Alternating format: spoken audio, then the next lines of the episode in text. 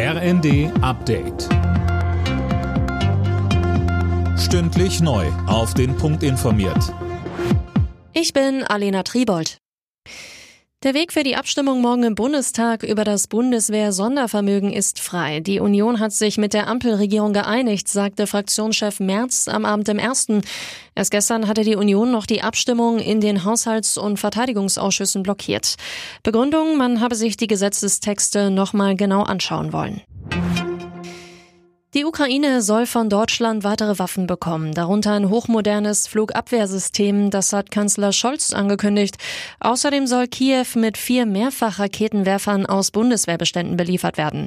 Im Bundestag verteidigte Außenministerin Baerbock die Ukraine-Politik der Ampel erneut gegen Kritik aus der Opposition. Wir können noch Opfern von Kriegsverbrechen nicht sagen, wir haben euch mal die Daumen gedrückt. Leider ist es schiefgegangen wenn wir unsere militärische Unterstützung einstellen würden. Und genau das fordern Sie ja von der Linken und auch von der AfD.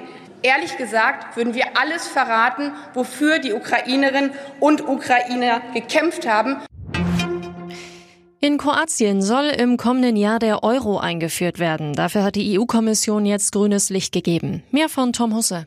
Ab dem 1. Januar will Kroatien seine bisherige Landeswährung Kuna durch den Euro ersetzen. Von der EU-Kommission heißt es, das Land würde alle nötigen Voraussetzungen für so einen Schritt erfüllen. Und Kommissionschefin von der Leyen betonte, der Eintritt Kroatiens in die Eurozone werde die Wirtschaft des Landes und auch den Euro stärken. Die EU-Mitgliedstaaten müssen dem Ganzen jetzt noch zustimmen. Im Verleumdungsprozess zwischen Hollywood-Star Johnny Depp und dessen Ex-Frau Amber Heard haben die Geschworenen beide Seiten schuldig gesprochen, sich allerdings in weiten Teilen auf Depps Seite gestellt. Michelle Kolberg.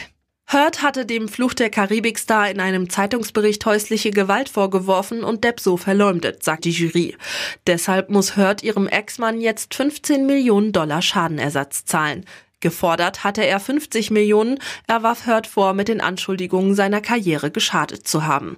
Hurt reichte Gegenklage ein und verlangte doppelt so viel. Das Gericht sprach ihr jetzt zwei Millionen zu.